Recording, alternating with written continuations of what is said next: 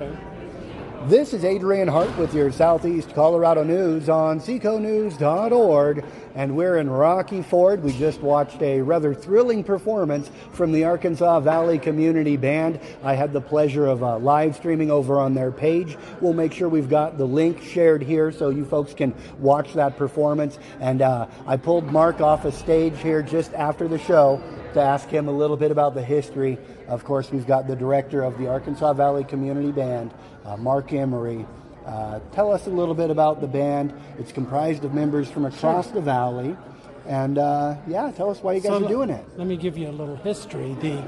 The band was started by a good friend of mine named Josh Race.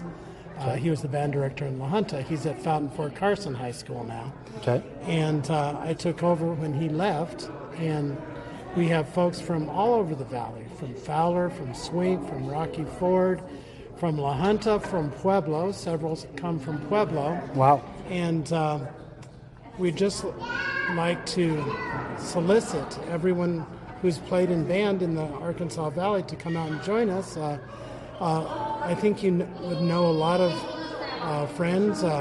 Yeah. Anne Lopkoff on clarinet, Bob DeVoice on French horn, Sherry DuBois on clarinet, all from La Junta. Mm-hmm. We have a few that are out during this COVID situation, but they're starting to come back slowly.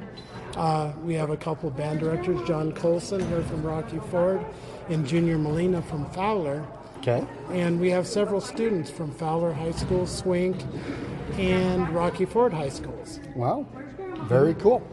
So really it is an Arkansas Valley community band. It is. How long have you guys been doing this?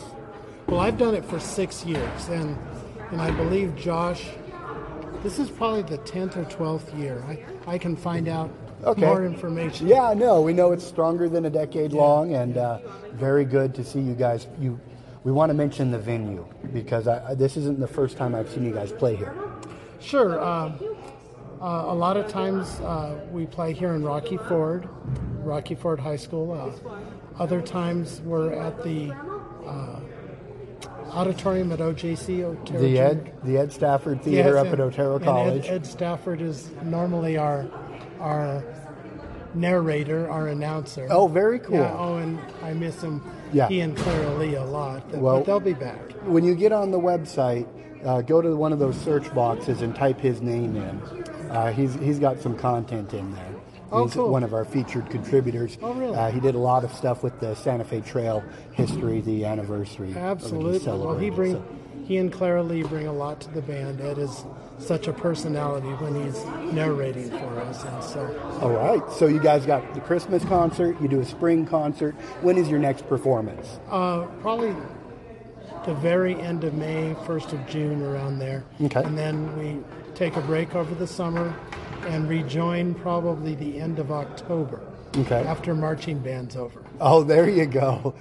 Kind of high demand in the valley. I do a lot of marching band judging. Okay. And then our directors do their own marching bands. All right. Very good. Anything you want to add in closing, Mark? I don't think so. Thank you very much for your time. All right, and we'll encourage folks listening. Thank you very much, Phyllis Kelly, getting that photo shoot for me there. We'll encourage folks listening to break those instruments out. It doesn't matter if it's been decades since you played it. Break it out and consider joining the Arkansas Valley Community Band. You guys practicing every Monday? Every Monday. In Fowler? Yes. All right. Very good. Thank you so much. Thank you for your time. For Mark Emery and the Arkansas Valley Community Band, I'm Adrian Hart on SecoNews.org.